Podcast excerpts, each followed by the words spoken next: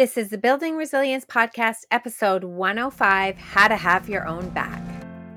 Welcome to the Building Resilience Podcast, where you will learn all about building resilience in yourself and helping others build it too.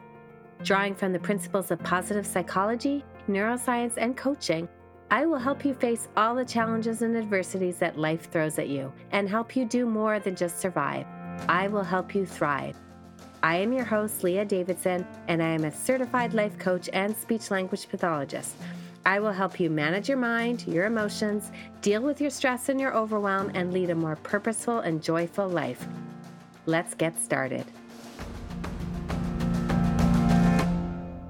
Hello, everybody. If you are listening to this as it airs, then we are in the midst of the holiday season. Christmas is coming up this weekend.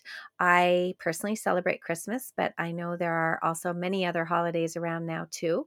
So I want to take this time to wish all my listeners wonderful holidays whenever, however you celebrate, wishing lots of health and happiness around this time of year.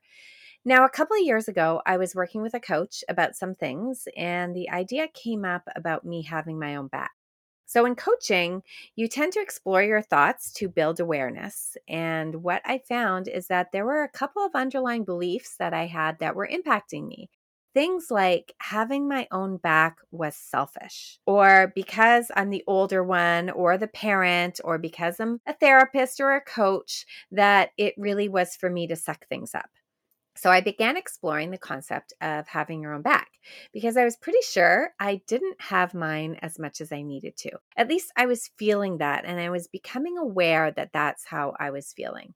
Now, I will do an episode down the road all about people pleasing because that is part of it. But it also has to do with my own expectations of myself, of others, my own beliefs about my roles, my own thoughts about my self-worth, what I deserve, etc. So it's all tied into a bundle of lots of stuff. So I did some work and I wanted to share with you what I came up with. And the best part is you truly don't have to agree with me because I do have my own back on this. And this is what I think works for me. Now, it may not work for you. You may have other ideas. So have your own back as you listen to me share the ideas that I have about having your own back. Now, the first place to start when you're looking to have your own back is to really get quiet with yourself and do some soul searching. Go on some like quiet thinking walks, do some calm, quiet activities, journal. Ask yourself what is important to you. What are your values? What do you want to do? And you can also look at what you currently believe because, in order for you to have your own back, you want to know what you stand for, what you believe, what you're aiming for, what the destination is that you are wanting to get to, you want to know what you're trying to protect. Because having your own back can be both something that you express externally, what you do and say, but more importantly, it's about what you think and feel. And we know that what you think and feel shows up in what you do and the results of your life.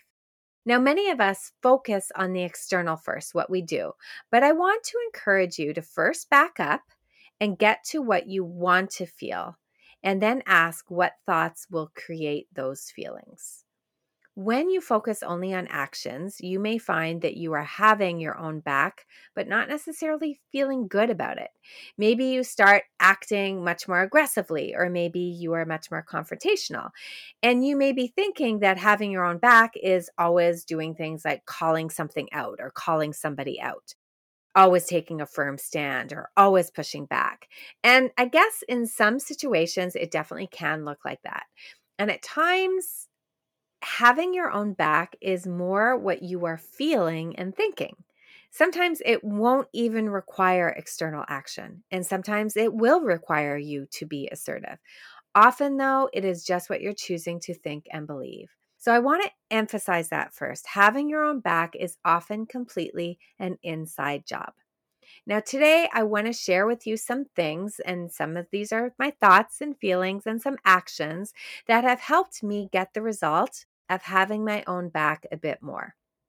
The first thing I will offer is when you're trying to have your own back, you always want to start from a regulated state. You want to get to a place of calm. Now, if you've worked with me in coaching, whether it be individually or in a group that I just finished up with, you will know that I talk so much about regulation. I always say you have to start with regulation, you have to end with regulation, you have to sprinkle regulation throughout your life but you want to get to a place of calm. You never want to be making decisions when you're angry or stressed out or overwhelmed because this is a recipe for disaster.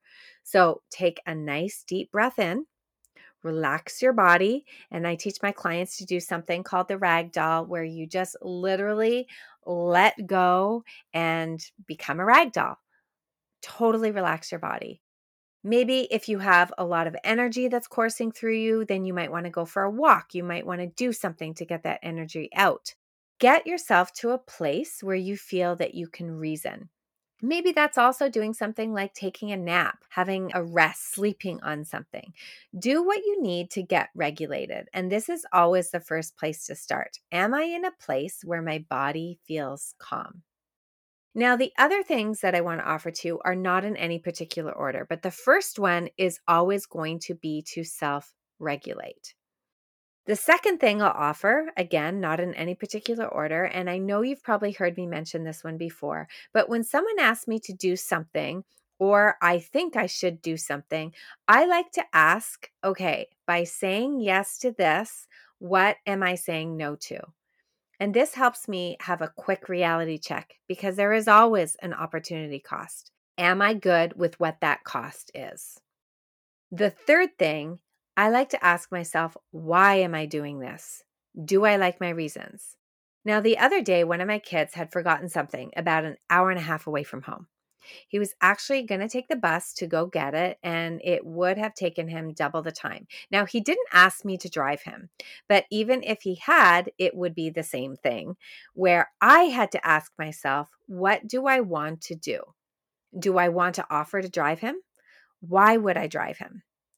And had he asked me to drive him, I would ask myself these same questions. For me, I did a quick pros and cons. I did look at the opportunity cost and I decided it was something that I wanted to do. I usually don't get to spend that much time with him. It was not expected of me. It wasn't my obligation. I didn't feel obligated, and there was no resentment if I was going to be doing it. He was perfectly capable of doing it. And I actually love that he didn't ask me because he was also perfectly willing to go on his own, but I chose to do it. And when I choose to do something, there's no throwing it back in his face later on or feeling resentful about it because it was my decision. That's my choice. And that is how I had my own back. I chose to do it simply because I wanted to. Now, the fourth way you can have your own back is I like to make sure that I treat myself well. I invest in my relationship with me. Now, there's a lot of buzz about self care, especially for women, and I do think that self care is part of having your own back. I often think of the things that I invest in my kids, the time and money spent on their activities. And I usually, you know, especially when they were younger, I didn't hesitate. Like it was never a question whether my kids would participate in some sports. We were always fortunate enough to have the money to enroll them in sports or activities or camps. But it was at a cost. Often it was the cost of what Rob and I could do. Now that our kids are older, I think that Rob and I can invest more time and money into us. And someone commented to me that it was time that we started acting a bit more selfish. And I actually, I really don't think it's about being selfish. It's merely about choosing to now shift the focus on investing in me in a different way. When my kids were younger, it wasn't that we never invested in us, but it was less and it was different. But I think it always needs to be a priority at whatever stage you are at to invest in you. Our investments when the kids were younger were shorter and cheaper in us. Now that we have a bit more time and less people to be constantly shelling out money for, I will make it a bigger priority to invest in me. So make sure you are investing in your body, your heart, your mind, and your soul and nourishing yourself. And obviously, investment is not just a financial investment, it's the investment in energy, the investment in time. So make sure that even if you are in those days where there is a lot of investment going out to your family and a lot of finances going out to your family, make sure that you also do keep some for yourself because an investment in you, in turn, is an investment in the people that you love. Now, the fifth way you can have your own back is give yourself grace. You will make mistakes. You will mess up and sometimes royally, but be there for yourself. Have your own back. Give yourself permission to be human and to mess up. Don't beat yourself up because when you mess up, you're going to offer yourself grace. Of course, you're going to try to fix it, but don't beat yourself up as that almost never helps. No mistake is ever undone by beating yourself up. So be careful about shaming yourself as well. There is no upside to shaming yourself. Now, we sometimes waffle between shame and then blame and then back to shame. So be on to yourself. There's no room for shame. You are always doing your best. And even if you're not always doing your best, sometimes not always doing your best is the best that you can do in that moment. It's kind of impossible to be always doing your best, anyways. So do you, but do the human you. Now, the sixth way you can show up for yourself and have your own back is work on improving your ability to self validate. Choose to approve of yourself. Choose to celebrate you. Make sure you're celebrating and cheering yourself on. Yes, validation from others does feel good. And you may want to give out validation to others as well. We all like it, we all want it, but work on giving yourself what you want. And you may want to go back and listen to the episode I did a couple months ago on the topic of validation. Self validation is so important. It doesn't mean that it's not nice to get validation from other people, but we want to make sure that we know how to take care of ourselves and we know how to self validate. Now, the seventh way you can have your own back is set healthy boundaries. Setting healthy boundaries is not about telling somebody what they can do and can't do. It's actually about deciding what is good for you and then enforcing that boundary. People may seem to not respect your boundaries and they may push up against your boundaries, but it really is not for them to honor your boundaries. It is for you to enforce your boundaries. So decide for yourself what is in your best interest, what you want to do, and then it is up to you to enforce that boundary. Now, often this takes some patience. And again, you want to have self compassion towards yourself because sometimes it's hard to enforce the boundaries, even though we know they're important. Sometimes it's hard for us to enforce them. Now, the eighth thing you can do is show up for yourself honor the commitments to yourself. Don't overcommit because that kind of sets you up for failure, but make small commitments to yourself and then keep them. Stop putting yourself last all the time. Learn to cultivate what I call airport commitment by starting with tiny steps and commitments. So, I'm not sure if I've shared on the podcast before. I probably have what airport commitment is. But it's the idea that I think about. If you have a young child who you have committed to picking up at the airport, so say your child goes and visits a grandparent or goes and visits a friend across country and they are arriving home and you are going to pick them up. You've committed to picking them up. If you wake up in the morning and you have a headache or an upset stomach, you likely aren't going to say, eh, I don't feel like picking them up today. They'll figure it out, I'm sure. No, of course not. You're going to go to the airport because you've committed to pick them up if you are driving to the airport and your car breaks down. You're not going to be like, oh, well, I guess I'll figure it out. No, you're going to do something to make arrangements to either get your car fixed or call somebody. You're going to do whatever you can to make sure that somebody is at the airport picking them up.